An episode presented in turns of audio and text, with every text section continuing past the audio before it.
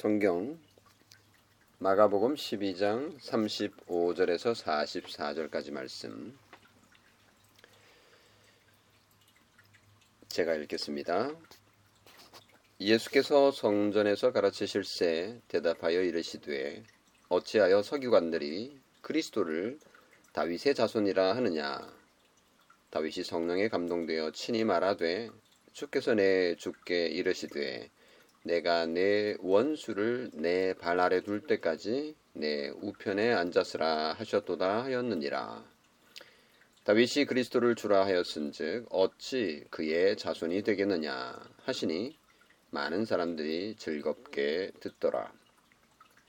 예수께서 가르치실 때에 이르시되 긴 옷을 입고 다니는 것과 시장에서 문안 받는 것과 회당의 높은 자리와 자리의 윗 자리를 원하는 잔치의 윗자리를 원하는 서기관들을 삼가라.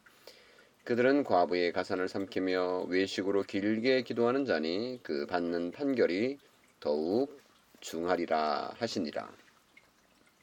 예수께서 헌금함을 대하여 앉으사 무리가 어떻게 헌금함에 돈 넣는가를 보실세 여러 부자는 많이 넣는데 한 가난한 과부는 와서 두 랩돈 곧 한 고드란트를 넣는지라 예수께서 제자들을 불러다가 이르시되 내가 진실로 너희에게 이르노니 이 가난한 과부는 헌금함에 넣는 모든 사람보다 많이 넣었도다. 그들은 다 그 풍족한 중에 넣었거니와 이 과부는 그 가난한 중에서 자기의 모든 소유 곧 생활비 전부를 넣었느니라 하시니라. 오늘은 비대면으로 가정에서 가정 예배를 드리는 어, 날입니다. 어, 오늘 설교는 누가 하나님 나라의 왕이며 누가 하나님 나라의 시민일까? 라는 질문에 대한 대답입니다. 그래서 오늘 설교는 첫째, 예수, 하나님 나라의 왕, 둘째, 서기관, 하나님 나라의 시민, 셋째, 과부, 하나님 나라의 시민입니다. 첫째, 예수 하나님 나라의 왕. 어려운 질문을 하나 하겠습니다. 하나님 나라, 곧 그리스도의 나라의 왕은 누구일까요? 그렇습니다. 예수님입니다. 훌륭합니다. 그런데 유대인들은 그것을 몰랐습니다. 그래서 예수님은 그들에게 퀴즈를 한 가지 냈습니다. 35절에서 37절까지인데요. 예수께서 성전에 가르치실 때 대답하여 이르시되 어찌하여 서기관들이 그리스도를 다윗의 자손이라 하느냐 다윗이 성령에 감동되어 친히 말하되 주께서 내 주께 이르시되 내가 네 원수를 내 발 아래 둘 때까지 내 우편에 앉았으라 하셨도다 하였느니라. 다윗이 그리스도를 주라 하였은즉 어찌 그의 자손이 되겠느냐? 참 어려운 퀴즈입니다. 그리스도가 다윗의 자손인데 다윗은 그리스도를 내 주라고 말하고 있으니까요. 사람들은 이 질문에 대답할 수 있을까요? 답을 알 길이 없습니다. 그들은 그냥 멍하니 듣고만 있습니다. 사실 제자들과 사람들은 예수를 다윗의 자손이라고 고백해 왔습니다. 소경 바디메우가 다윗의 자손 예수여라고 했던 것 기억나죠? 예수님이 예루살렘을 나귀 새끼를 타고 입성할 때 사람들이 찬송하리로다. 오는 우리 조상 다윗의 나라여 가장 높은 곳에서 호산나 하더라 라고 노래했죠. 그런데 다윗의 자손인 메시아가 바로 하나님의 아들이라는 사실에 대해서는 전혀 알지 못했습니다. 예수님은 메시아 곧 그리스도이고 하나님의 아들로 하나님 자신입니다. 그들의 눈은 본다고 하지만 그 점에서 보지 못하는 맹인과 같았습니다. 예수님이 다윗이 그리스도를 주라 하였은즉 어찌 그의 자손이 되겠느냐라고 하니 매우 혼돈스러웠을 것입니다. 하지만 우리는 예수님을 하나님의 아들로 믿습니다. 여러분도 그렇게 믿나요? 어 대단하십니다. 많은 사람들이 즐겁게 예수님의 설교를 들었습니다. 그들은 예수님의 말씀에 은혜를 받았을까요? 설교를 즐겁게 듣는다고 그들이 믿음의 열매를 맺는다고 볼 수는 없습니다. 무리의 즐겁게라는 태도는 헤롯 안티파스가 세례 요한의 말을 달갑게 들은 것과 같은 단어입니다. 헤롯은 그의 말을 즐겁게 들었지만 믿지 않았고 그를 죽음에 넘겨주었습니다. 예루살렘의 군중들은 지금 예수님의 말씀을 즐겁게 듣지만 조금 있다가 예수님을 십자가에 못 박으라고 외칠 사람들입니다.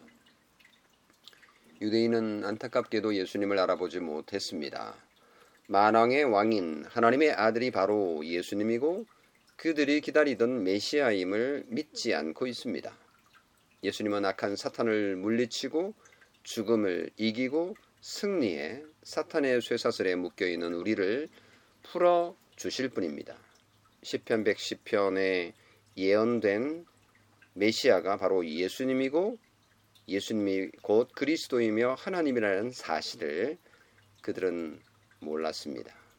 우리는 예수님을 하나님으로 믿고 있으니 얼마나 큰 은혜인지 모릅니다. 두 번째, 서기관. 하나님의 나라의 백성일까요? 예수님은 지금까지 서기관의 교훈을 지적했지만 이제 서기관들의 행동을 공격합니다. 이 내용은 마태복음 23장 1절에서 36절에 더 상세하게 정리되어 있습니다.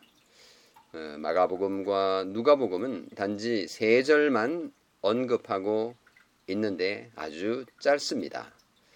다시 말하면 긴 마태복음 23장을 한세 세 절로 요약한 것이라고 볼 수 있는 거죠. 한번 읽어볼까요? 38절에서 40절 예수께서 가르치실 때에 이르시되 긴 옷을 입고 다니는 것과 시장에서 문안받는 것과 회당의 높은 자리와 잔치의 윗자리를 원하는 서기관들을 삼가라. 그들은 과부의 가산을 삼키며 외식으로 길게 기도하는 자니 그 받는 판결이 더욱 중하리라 하시니라. 서기관과 율법사로 구성된 바리새인은 하나님의 나라에 들어갈 수 있을까요? 성경을 많이 아는 사람들이니까 천국에 들어가겠지요? 그런데 그들은, 그들은 가만히 보니 악한 사람들이었습니다. 그들은 말은 잘했지만 행동은 참 나빴습니다. 서기관은 여섯 가지 영적 질병을 앓고 있었습니다. 첫째는 긴 옷을 입고 다니는 죄입니다. 둘째는 시장에서 문안받는 것이고요. 셋째는 회당의 높은 자리를 원하는 것이고 넷째는 잔치의 윗자리를 원하는 것입니다. 다섯째는 과부의 가산을 삼키는 것입니다. 여섯째는 외식으로 길게 기도하는 것입니다. 서기관들은 일종의 관종이었습니다. 대접받기를 좋아하고 명예를 사랑했습니다. 그러면서 가난한 자의 대표인 과부의 재산을 꿀꺽 삼켜버리는 파렴치한들이었습니다. 그런 나쁜 일을 하고도 길게 기도하면 거룩해질 것이고 또 사람들이 그를 거룩하게 여길 것이라고 생각했습니다. 이런 자들이 하나님의 나라에 적합할까요? 이런 자들은 하나님의 나라에 들어가지 못할 것입니다. 그들이 예수님만 미워하는 줄 알았는데 그들의 행동 거지가 엉망진창이었던 겁니다. 성도 여러분, 서기관들이 예수님으로부터 야단을 맞았습니다. 우리도 조심해야 합니다. 서기관처럼 되지 않으리란 법이 없기 때문입니다. 셋째, 과부는 하나님의 나라의 백성일까요? 이제 마지막으로 하나님의 나라에 적합한 사람이 누구인지 봅시다. 한 과부가 등장합니다. 과부는 남편을 잃고 혼자 자녀를 양육해야 하는 약자의 대표로 종종 등장합니다. 물론 과부들 가운데는 부자도 있었겠지요. 그러나 대체로 과부는 약한 자의 대표로 표현되고 있을 뿐인 겁니다. 예수님은 예루살렘 성전 앞에 놓인 헌금통에 헌금하는 것을 지켜보고 있습니다. 좀 민망해 보이긴 합니다. 부자도 가난한 자도 헌금을 합니다. 부자는 거액의 돈을 헌금하게, 헌금함에 넣습니다. 과부는 아주 작은 돈을 넣습니다. 과부가 넣는 헌금은 두 랩돈인데 아, 한 고드란트입니다. 정말 적은 금액이죠. 보통 한 끼 식사비 정도입니다. 비웃을 수 있죠. 하지만 예수님은 과부의 헌금을 헌금함에 넣는 모든 사람보다 많이 넣었도다 라고 평가하셨습니다. 사람의 판단과 하나님의 평가는 참 다릅니다. 인간의 상식과 하나님의 원리는 다릅니다. 세상 나라에서 통용되는 삶의 원리와 하나님 나라에서 적용되는 행동 원리는 큰 차이가 있습니다. 사람이 사람을 평가할 때 자주 범하는 오류가 바로 상대평가인데요. 상대평가는 사람을 줄 세우고 비교하는데 아주 유용하지만 하나님 나라에서는 환영받지 못하는 평가 방식입니다. 왜냐하면 하나님은 그 받은 은사대로 평가하기 때문입니다. 누가 많은 달란트를 남겼는가를 보는 게 아니라 본래 얼마의 달란트를 받았고 그만큼 남겼는가를 봅니다.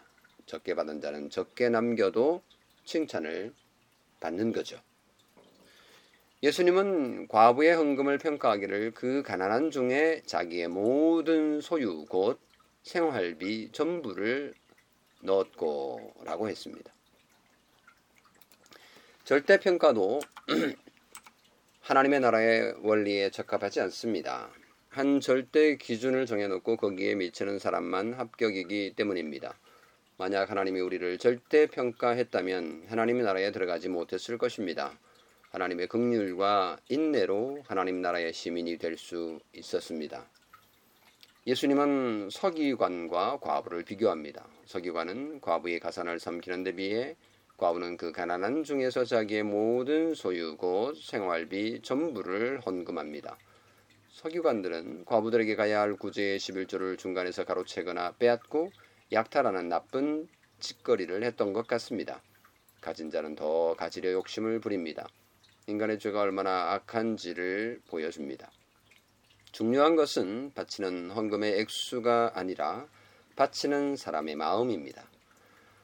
하나님은 사람의 중심과 마음을 보십니다.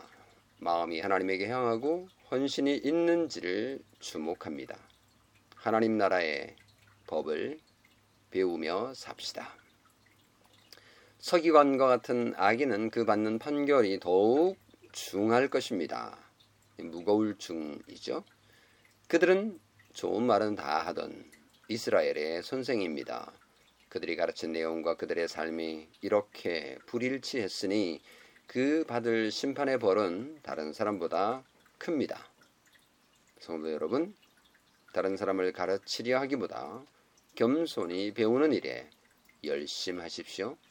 다른 사람에게 좋은 정보를 주려 하기보다 자신이 먼저 그렇게 실천 하십시오. 그것이 복된 자입니다. 아멘.